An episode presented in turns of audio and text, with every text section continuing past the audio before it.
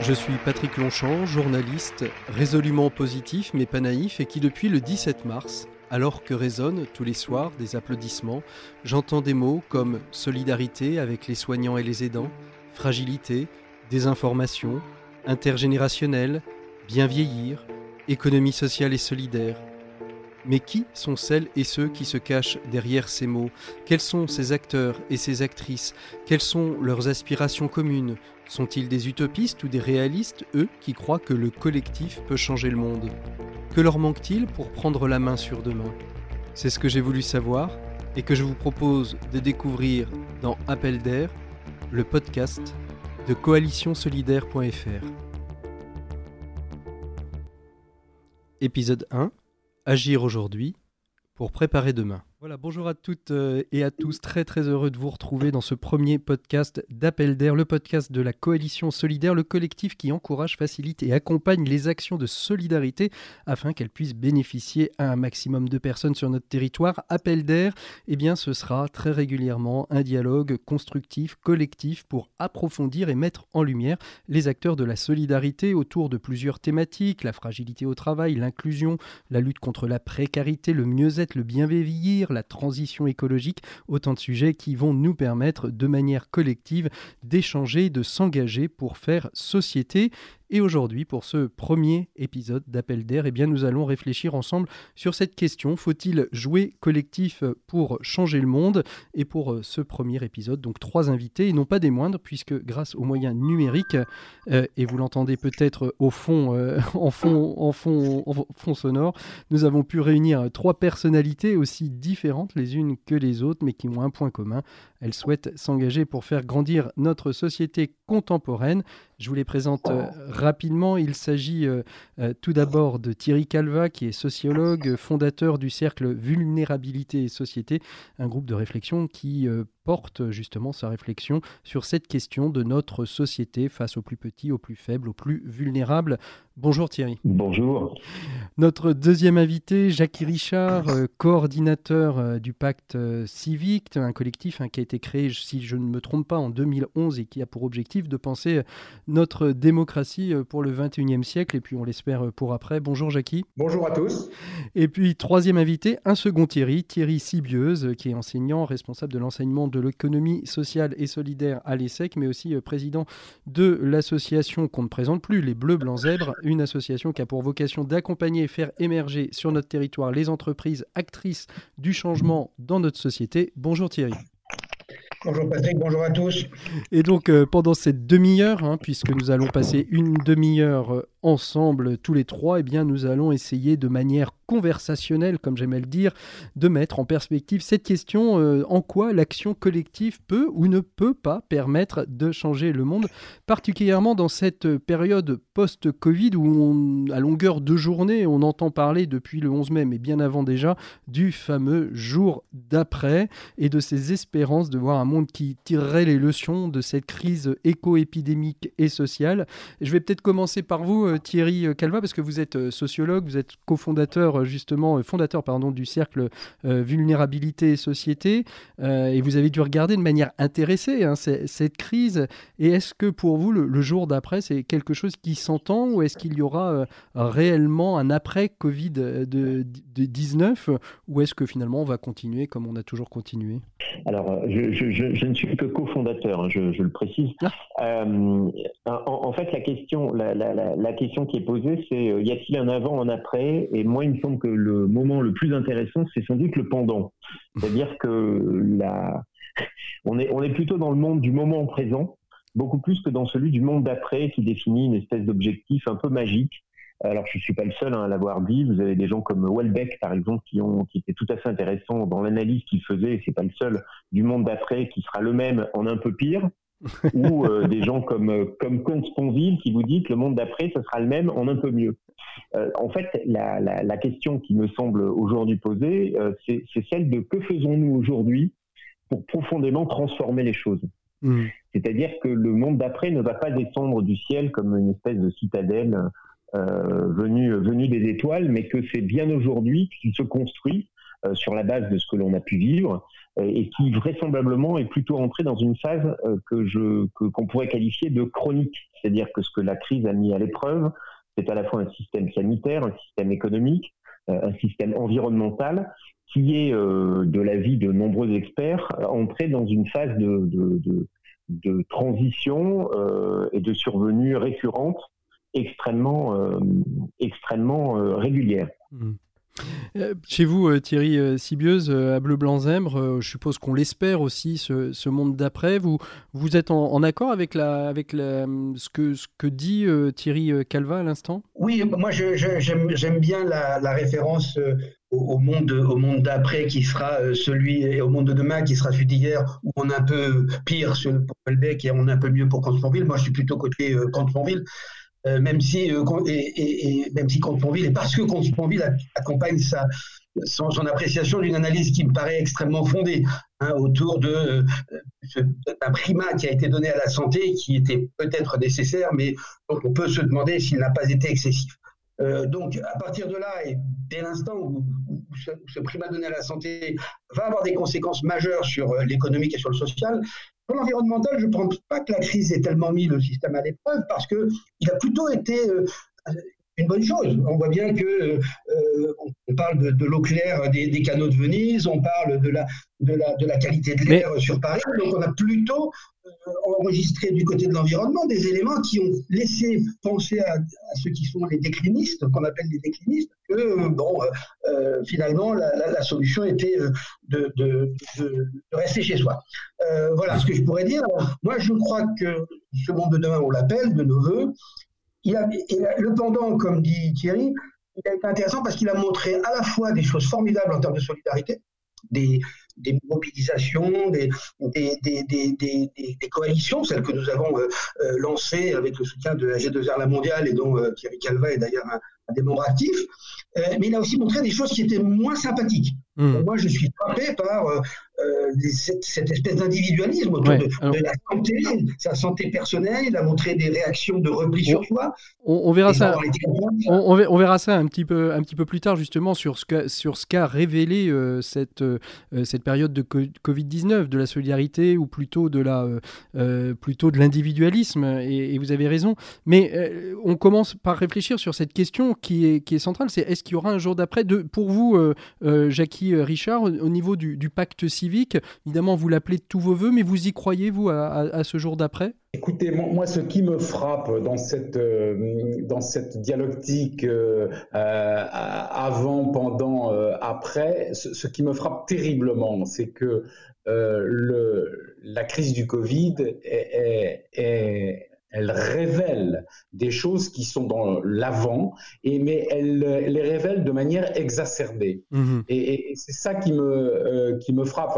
on peut prendre quelques exemples des choses qu'on savait qu'elles étaient dangereuses, sources de fragilité, la mondialisation par exemple, les inégalités, enfin les inégalités sont criantes, bon je ne reviens pas sur des choses euh, que l'on a tous sous les yeux, les premiers de corvée, les premiers de tranchée, les premiers etc.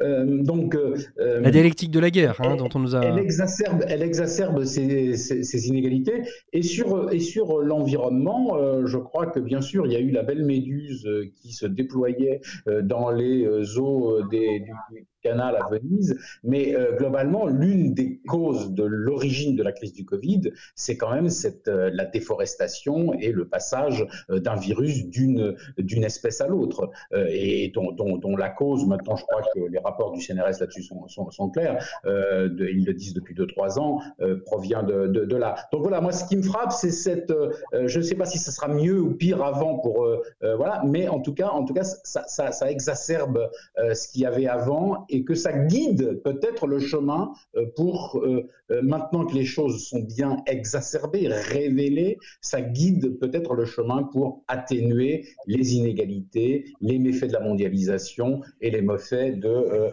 d'une lutte contre la, diversité mal, hmm. mal, maîtrisée.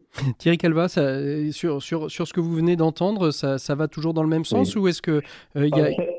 Oui, oui, ça, va dans le sens, effectivement, les crises, elles ont, elles ont toujours un effet de révélateur. Souvent, on pense que les crises transforment, bouleversent. En fait, la, réalité des enseignements qu'on peut en tirer, c'est que très souvent, ça met un coup de loupe mmh. sur des situations qui n'étaient pas résolues auparavant. Euh, donc, de fait, je ne peux moi que qu'abonder dans ce sens-là. Hein. C'est vrai que ça a révélé un certain nombre de problèmes qui étaient des problèmes non résolus et, et qui étaient même euh, des façons de penser. Euh, vous voyez, je, je, Thierry Sibiot, je crois, évoquer euh, la, la, la, priorité et qu'évoquait lui-même Consponville, qui avait été donnée à la santé par rapport à l'économique ou par rapport au social. En mhm. fait, cette crise et la réponse politique hein, qui a été apportée, mais qui était aussi celle qui était attendue par les, par, par les, les citoyens, elle révèle en fait non pas euh, euh, une sorte de, décision du moment ou d'emportement du moment ou d'une priorité du moment, elle révèle simplement ce sur quoi les politiques de santé publique sont construites depuis des dizaines d'années. Euh, qui est le sentiment de maîtrise, euh, qui, qui, concourt à une davantage de longévité, qui concourt à prendre en, en, en compte finalement beaucoup plus le l'aspect euh, de santé physique, beaucoup plus que l'aspect de santé relationnelle. Et on voit bien aujourd'hui avec tout le débat sur le déconfinement, notamment des personnes les plus fragiles et notamment les personnes âgées, que c'est une vision qui est celle d'un monde qu'on n'avait pas forcément pensé avant. C'est-à-dire que très souvent, les personnes qui sont en bonne santé, bah, c'était des personnes qui n'étaient pas malades et qui effectivement euh, étaient des gens qui, qui pouvaient vivre le plus longtemps possible. Mmh. Et quand on s'arrête 30 secondes sur la définition de l'OMS s'agissant de la santé, l'OMS évoque la santé comme un état de complet bien-être, à la fois physique, psychique et psychologique et non l'absence de maladie ou d'infirmité. Mmh. Et je crois qu'on a pris conscience de ça et c'est sans doute un terreau intéressant s'agissant des politiques de santé et demain des politiques sociales, que de euh, pouvoir euh, à un moment donné réajuster finalement ces deux bornes qui sont euh, les deux bornes à mon avis, qui sont celles touchant aux politiques à la fois de santé, aux politiques sociales, qui sont la borne de la liberté, la borne de la sécurité. Mmh. On voit bien qu'aujourd'hui, on est allé plutôt vers la sécurité, que la liberté a été un peu moins, a été un peu moins priorisée euh, et il me semble que dans le débat qu'on a euh, actuellement là, tous les, tous les, tous les quatre, mmh. euh, c'est une question intéressante. Hein. C'est que aussi dans les actions collectives, euh, à quel moment on va devoir à un moment donné arbitrer du côté de la sécurité, à quel moment on va devoir arbitrer du côté de la liberté, notamment de la liberté d'agir et d'entreprendre, euh, et, derrière de faire coalition et de créer de la solidarité. Alors je, je vois Thierry Sibiot qui, qui abonde euh, et opine du chef face à moi, c'est ça, ça, va tout à fait dans, dans, dans le sens, et, et, ça permet de rebondir aussi sur ce que vous disiez, hein, sur ce rapport entre l'individualisme et la solidarité, Thierry. Oui, tout à fait. Moi, je, alors moi, je serais aussi, je, je, je suis complètement euh, en ligne avec l'idée de dire qu'on a privilégié finalement une santé individuelle par rapport à la santé sociale, qui est finalement la santé vers l'autre. Hein. Et, et, et, finalement, ce qui, émerge quand même en filigrane de cette crise, c'est qu'on nous dit l'autre est un danger pour l'autre. L'autre est un danger pour toi, ce qui moi me paraît extrêmement euh, grave et exigera donc des efforts particuliers en termes de solidarité, en termes de collectif. Euh, deuxièmement, je, suis d'accord qu'on a donné, euh, qu'on a touché et on a privilégié la sécurité par rapport à la liberté. Et là aussi, non seulement la liberté d'entreprendre, mais la liberté d'aller et venir. Et ce sont des éléments qui sont extrêmement forts, constitutifs de notre société depuis très longtemps. Euh, donc, euh, je crois aussi là-dessus qu'il faudra beaucoup retravailler parce que l'expérience prouve que euh, quand on touche à une liberté individuelle et qu'on l'altère, on ne revient jamais complètement au, même, stade. Et, tous les régimes autoritaires se sont construits sur l'idée qu'ils faisaient le bien de leur peuple. Donc, euh, sans être ni un révolutionnaire, vous passez d'élu local, euh, mm. on attestera, je, je, je crois qu'il y a une vraie question de réflexion. Et puis, mm. dernier point, je voulais réagir ce que disait Jacques Richard. Moi, je, serais, je crois vraiment effectivement que cette crise a exacerbé euh, la question des inégalités et a remis sur le terrain la question des. J'entends, par exemple, les gens qui disent Ah, mais c'est injuste, euh, il y a des gens qui sont partis dans leur résidence secondaire vivre leur confinement. Mais euh, moi, je leur réponds, mais les gars, tous les ans, il y a des gens qui partent en vacances dans leur résidence secondaire. Il y a la moitié de la France qui reste au pied des tours de Cergy, de Drancy ou de, de la banlieue et qui ne va pas en vacances. Donc cette inégalité-là, elle est, elle est malheureusement, enfin, elle existe depuis longtemps. Mais, elle, mais, elle, a été rendue, mais elle a été rendue plus visible par euh, justement euh, cette, euh, cette, crise, cette crise sanitaire. Absolument, absolument. Et le dernier point, parce que je ne veux pas monopoliser la parole, je suis beaucoup plus nuancé sur les causes de la mondialisation. Je ne crois pas, moi, que la, le Covid soit le résultat de la mondialisation. Les épidémies, ça fait partie de la vie. C'est la, la nature humaine depuis des siècles et des siècles il y a des épidémies. Mmh. Euh, avant, avant la, peste noire, la, grippe espagnole, la grippe de Hong Kong, on n'était pas dans un monde mondialisé. Pourtant, ce sont des épidémies qui ont existé, qui ont fait des morts. Mm. et ce, ce, qui me paraît alors, il y a sûrement des, des, des, des, corrigés, mais placer la responsabilité de cette crise sur les excès de la mondialisation en disant bah voilà c'est bien ce qu'on disait la société est trop mondialisée moi je ne crois pas que ce soit la bonne façon de, de, de prendre le problème en revanche la lutte contre les inégalités le renforcement du collectif euh, la vigilance par rapport à cet individualisme qui s'est un peu exacerbé, ça, ça me paraît être des combats importants et qu'on va essayer de mener Alors, Jacques et Richard, je vous, vois, faire une petite moue. Euh, non, non, non, mais je suis, je suis d'accord sur la mondialisation, on ne va pas y passer trop de temps, mais euh, ce que je veux dire par rapport à, aux pandémies qui ont existé avant, ce qui change fondamentalement, c'est la vitesse, la propagation et l'effet de, l'effet de, de, de, masse qu'il y a avec cette rapidité. Hmm. Bon, voilà, c'est ça, c'est ça, c'est ça qui change, mais euh, globalement. Euh, euh, non, moi, si j'ai parlé de la mondialisation, c'est que je, pense que dans euh, l'après, on va être amené à euh, réfléchir sur euh, la manière de retrouver de la souveraineté, de la souveraineté européenne si possible, de reconstruire un appareil productif qui ne nous mette pas en fragilité. Voilà, ça, ça c'est vraiment en fait, la, en fait, la question, la, la, question que, que, vous abordiez, c'est pas la pandémie en elle-même qui est due à la mondialisation, mais la mondialisation a été révélateur d'un certain nombre de faiblesses économiques euh, sur, sur, notre territoire par manque de, on va dire, d'entreprises, d'entreprises stratégiques. Mais aussi, euh, ça a été un, révélateur, et je trouve ça assez intéressant, euh, de, de métiers, de remettre, de remettre du sens dans des métiers qui étaient peu reconnus. Je pense euh, particulièrement à nos caissières euh, de, supermarchés qui euh, on, a découvert finalement le rôle essentiel qu'elles avaient dans la, nécessité d'une présence pour pouvoir continuer aux, personnes de, de, se nourrir, d'acheter et de consommer. Et puis bien évidemment les infirmiers et infirmières que l'on regardait de, je n'ai pas envie de dire de haut euh, quand elles manifestaient dans les rues, mais on s'est aperçu qu'il y avait quand même une véritable nécessité de leur présence et que peut-être elles étaient un petit peu en sous-nombre et de fait c'était assez révélateur.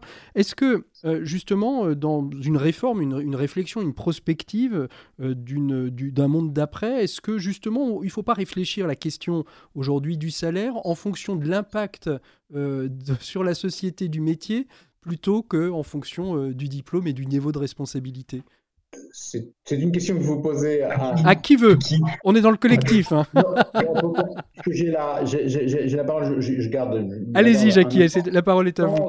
Je, pense que euh, effectivement, euh, on a à revoir un certain nombre de paradigmes, de règles qui déterminent les salaires. Euh, les salaires, jusqu'à présent, le salaire était grosso modo calé sur le niveau de diplôme, sur bon voilà, sur il y avait une hiérarchie, il y a des classifications qui sont, qui sont bien connues de, tous. Alors, l'utilité sociale des, euh, euh, métiers euh, ne, revêt, ne, coïncide pas avec cette classification. Donc, c'est peut-être cela qu'il faut, qu'il faut, qu'il faut naturellement revoir. Je pense qu'il faut aussi revoir les questions de formation, de formation continue tout au long de la vie, etc. Bon, permettre ces mobilités, ces cheminements de carrière qui permettent d'avoir une vision plus sur fondée sur l'utilité sociale que la performance.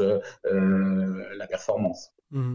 Thierry, moi, Thierry Moi, qui suis, professeur à l'ESSEC dans une institution qui. Justement, c'est ça.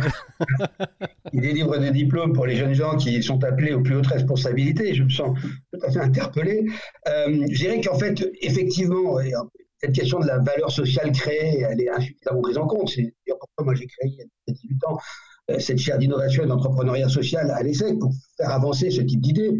Euh, ce que je crois, c'est qu'il faudra retrouver un équilibre, c'est-à-dire qu'il faut se méfier, de, se méfier euh, de, l'excès qui consistera à dire c'est les caissières, c'est les infirmières, et puis jouer aux gémonies les, les, ceux qui ont des diplômes. Parce que la question du diplôme, on le sait bien, hein, c'est toute la question de la méritocratie, c'est toute la question de la, de la reconnaissance du mérite d'un certain nombre d'un certain nombre de, de, jeunes gens, même si on n'échappe pas à la, aux enjeux de reproduction. Euh, euh, on a un vrai travail à faire sur la diversité pour l'accès à l'enseignement euh, et l'égalité des chances pour l'accès à l'enseignement supérieur. Mais je crois effectivement et j'espère que le monde de demain permettra de mieux prendre en compte l'impact social des activités, la valeur sociale et de retrouver une, une combinaison plus harmonieuse entre la richesse économique qui est créée, moi je fais partie des gens qui pensent qu'on ne peut pas la contester, et puis cette valeur sociale qu'il faudra arriver d'une façon ou d'une autre à, évaluer, à, valoriser au sens hmm. peut-être monétaire du terme, euh, et, donc euh, aller vers ces, équilibres. Alors c'est des mouvements, des dynamiques qui étaient déjà amorcés, hein, les politiques de responsabilité sociétale de l'entreprise, tout ce qui est entreprise à mission, loi pacte, entreprise à mission, les entreprises d'impact, tous ces mouvements-là, l'économie sociale et solidaire. Hein, tous les acteurs d'économie sociale et solidaire se sont construits autour de cette idée, avec plus ou moins de bonheur plus ou moins de réussite.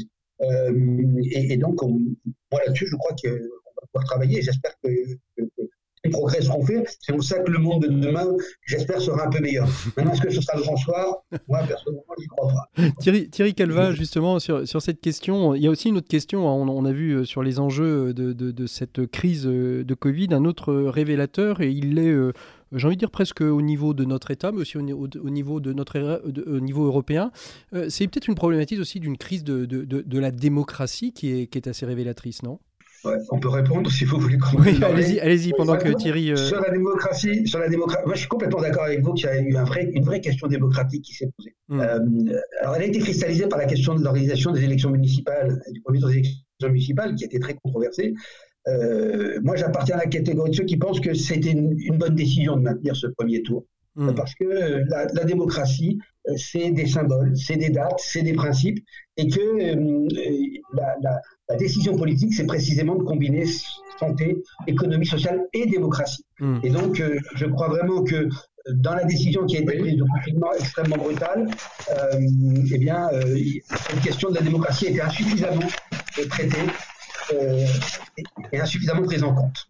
Oui, moi sur la démocratie, je, voulais dire un, petit mot, mais c'est le moment où Thierry. allez-y, allez-y. Non, évidemment que euh, ça va nous, ça, ça, rebat les cartes, ça rebat les cartes complètement. Et là encore, euh, la crise révèle des choses. Elle révèle des choses que l'on que l'on connaissait, mais ce que euh, la démocratie, ça a à voir avec la confiance, quoi. Et qu'il y a eu une terrible, elle a révélé une terrible, une terrible, un manque de confiance, une défiance dans la parole publique. Et, ça, c'est quelque chose quand même qui est très très préoccupant la comparaison avec euh, l'Allemagne et, la Grande-Bretagne est très éclairante. Ce sont deux pays qui sont en deux situations au niveau de la pandémie tout à fait contrastées. Eh bien, dans un cas comme dans l'autre, euh, euh, le peuple anglais, le peuple allemand sont en phase avec les dirigeants. Alors pour des raisons qu'on peut analyser, mais peu importe. Tandis qu'en France, il y a une situation de défiance. Enfin, cette dégringolade de, la, de la, confiance qui était déjà amorcée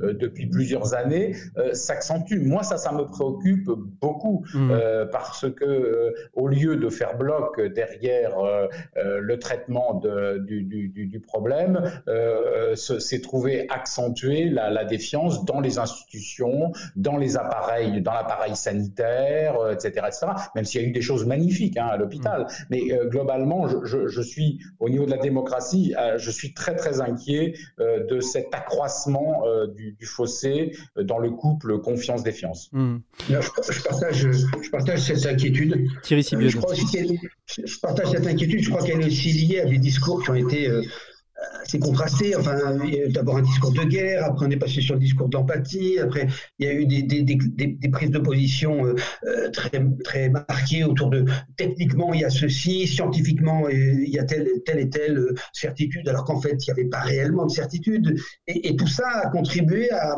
à, créer ou à renforcer, parce que vous avez raison, ça, ça existe déjà, à renforcer cette, cette, cette sensation d'approximation de, euh, et, d'une certaine façon de vérité construite au gré des circonstances. Et là, le collectif peut jouer un rôle important. Là, les associations peuvent jouer important en aller sur le terrain, à l'échelon local, recréer ces, liens euh, que, l'autorité publique ou que la, l'État n'est plus en capacité de.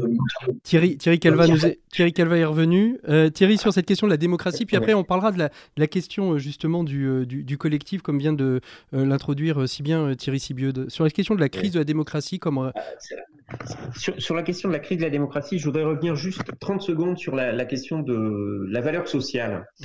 moi, il me semble que, que tout simplement parce que les choses sont liées.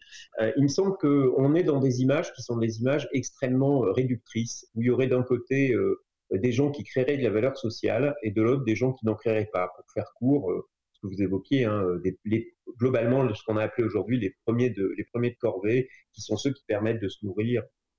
On peut quand même questionner d'une part cette question, puisqu'on pourrait aussi aussi bien s'interroger, notamment dans le cadre d'un confinement, de la valeur sociale de showrunner de Netflix, d'Amazon. Mhm. Vous voyez, euh, qui ont créé pendant ce temps-là euh, aussi des conditions pour de nombreux concitoyens, euh, des conditions pour survivre. et donc derrière, c'est toute la question de quelle valeur rétribue-t-on? Et, il me semble que c'est plutôt sous cet angle-là, finalement, au sein de la société, qu'est-ce qui à un moment donné fait valeur ou ne fait pas valeur? Parce que sinon, on peut toujours ergoter en disant qu'il y en aurait qui serait plus important il y aurait certains qui seraient plus importants que d'autres. Je pense que ça, c'est un, ça, c'est un débat. Je vais revenir juste sur la question de la démocratie. J'entendais, j'entendais ce qui était dit.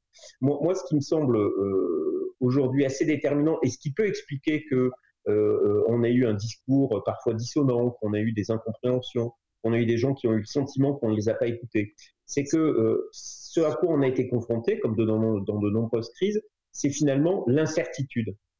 Mmh. Et quand tout à l'heure j'évoquais le fait qu'on allait rentrer dans des crises qui étaient sanitaires, écologiques, je pense qu'en fait, ce qui les qualifie, c'est qu'on est rentré dans une ère durable et qu'on va durablement apprendre à devoir vivre avec de l'incertitude, qui est une incertitude sanitaire, mais qui est aussi une incertitude économique. Et que ça, c'est très compliqué quand on est un politique euh, de pouvoir gérer de l'incertitude. Donc, ce qui explique qu'à un moment donné, euh, le citoyen a besoin d'être rassuré et que la meilleure façon de le rassurer, c'est d'avoir la certitude qui euh, euh, un jour n'est pas forcément la même que, que, celle du lendemain. Hmm. Cette répétition-là fait qu'à un moment donné, vous créez un effet euh, bah, finalement assez peu euh, qui, qui, qui, est de, de, de, nature à ne pas créer de la confiance. Hmm.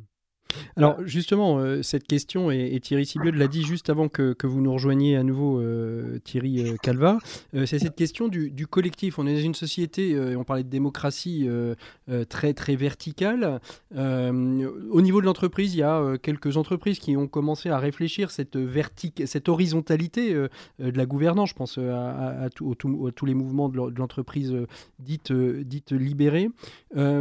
jouer collectif, c'est-à-dire jouer horizontal, jouer collectif euh, c'est quoi les, valeurs du, collectif, euh, Thierry Calva? Si, on devait euh, trouver quelques éléments. Moi, je repense à, votre confrère, hein, Jérôme Fourquet, qui a, sorti un, très bel ouvrage sur l'archipel française. qui dit finalement on vit par archipel mais finalement on se parle pas beaucoup. Est-ce qu'aujourd'hui on est toujours dans cette même dynamique ou au contraire ça, ça a recréé des ponts entre ces archipels qui étaient peut-être un petit peu autonomes? Et donc de, de, de, de, de partir d'une euh, d'une forme de travail plus collectif que ça ne l'était. Bah, il me semble que, euh, alors pour, pour, faire le pendant avec l'archipel français là, de, Jérôme Fourquet, c'est que lui, la description qu'il en fait, c'est que ce sont des archipels qui sont autonomes. C'est ça. Euh, et qui peuvent finalement vivre dans une forme d'autosuffisance. Moi, il me semble que ce qui crée le collectif, au fond du fond, ce qui va créer le collectif, c'est bien sûr des valeurs qu'on peut partager, euh, mais ce qui va créer le collectif, c'est finalement le besoin qu'on va avoir de l'autre. Donc, euh, moi, s'il y avait un mot-clé autour de la question du, collectif, euh, et qui, de fait, limite les effets éventuellement qu'il peut y avoir de concurrence entre différents opérateurs, des effets d'ego qu'il peut y avoir et qui sont jamais négligeables, bah, c'est cette idée de complémentarité. Mmh. C'est-à-dire que pour travailler en équipe, il faut avoir le sentiment qu'on ne doublonne pas avec celui qui est, qui est, qui est à côté de moi, mais qu'au contraire, c'est quelqu'un qui, à un moment donné, va me permettre soit de m'aider, soit d'amplifier mon action. Donc voilà, si vous cherchez un mot, euh, moi il me semble que c'est plutôt l'idée de la complémentarité.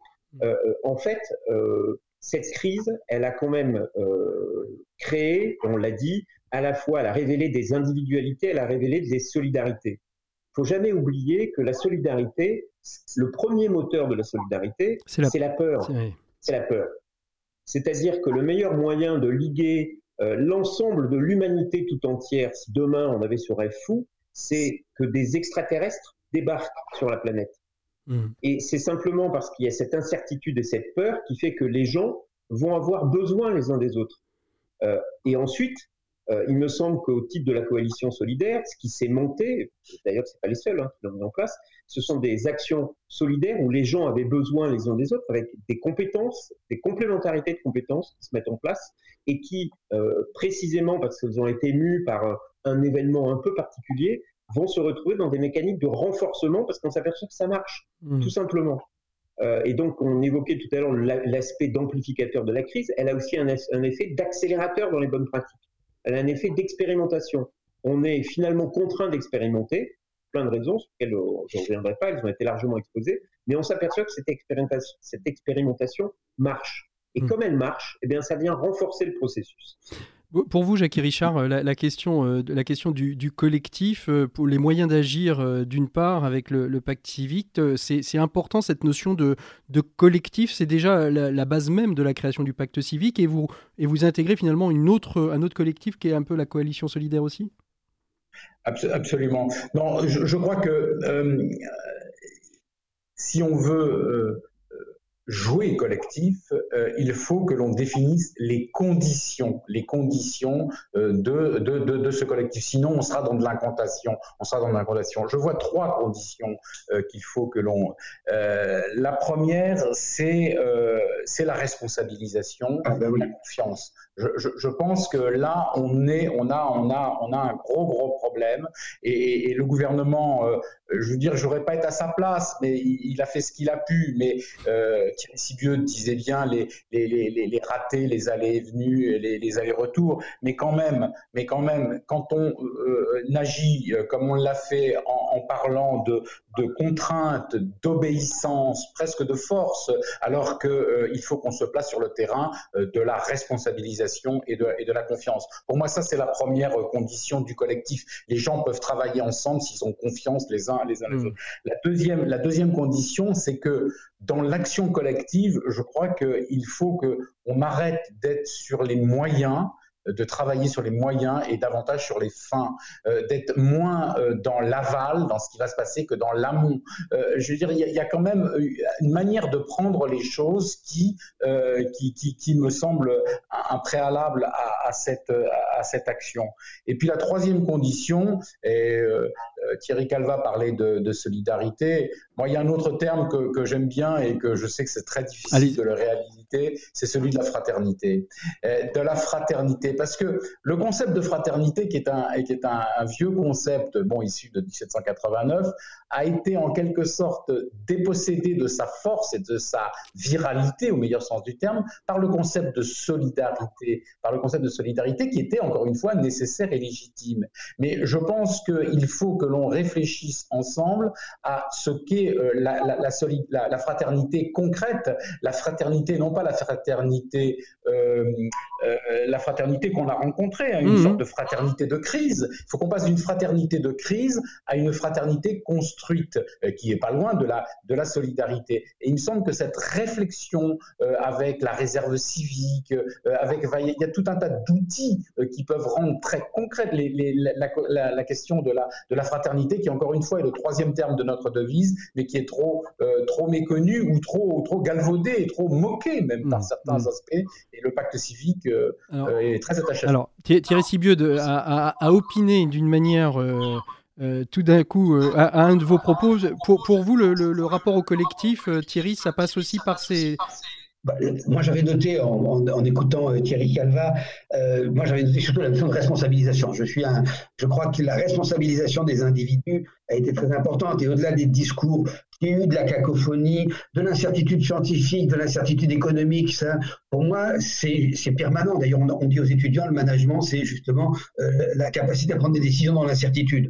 Donc ça, la question de l'incertitude, pour moi, elle, elle, est, elle, est, récurrente et, et c'est pas cette, cette, crise, on donne une, une supplémentaire. Mais, mais en revanche, le, point essentiel, c'est la responsabilisation. Et quand on regarde, par exemple, la façon dont les pays d'Europe du Nord ont géré le confinement, les Hollandais, les Allemands, euh, il y a eu une démarche de, responsabilisation des gens. On a parié sur le fait que les individus étaient capables d'entendre un certain nombre de, règles.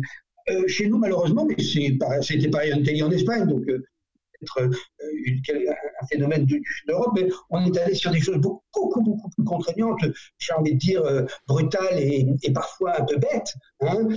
et puis, effectivement, sur les moyens, actuellement, il y a quatre, il y a quatre niveaux de, il y a quatre séries, quatre attestations différentes qui vont être mises en place. Bon, tout ça est, laisse perplexe, si vous voulez pour moi, la responsabilisation est fondamentale.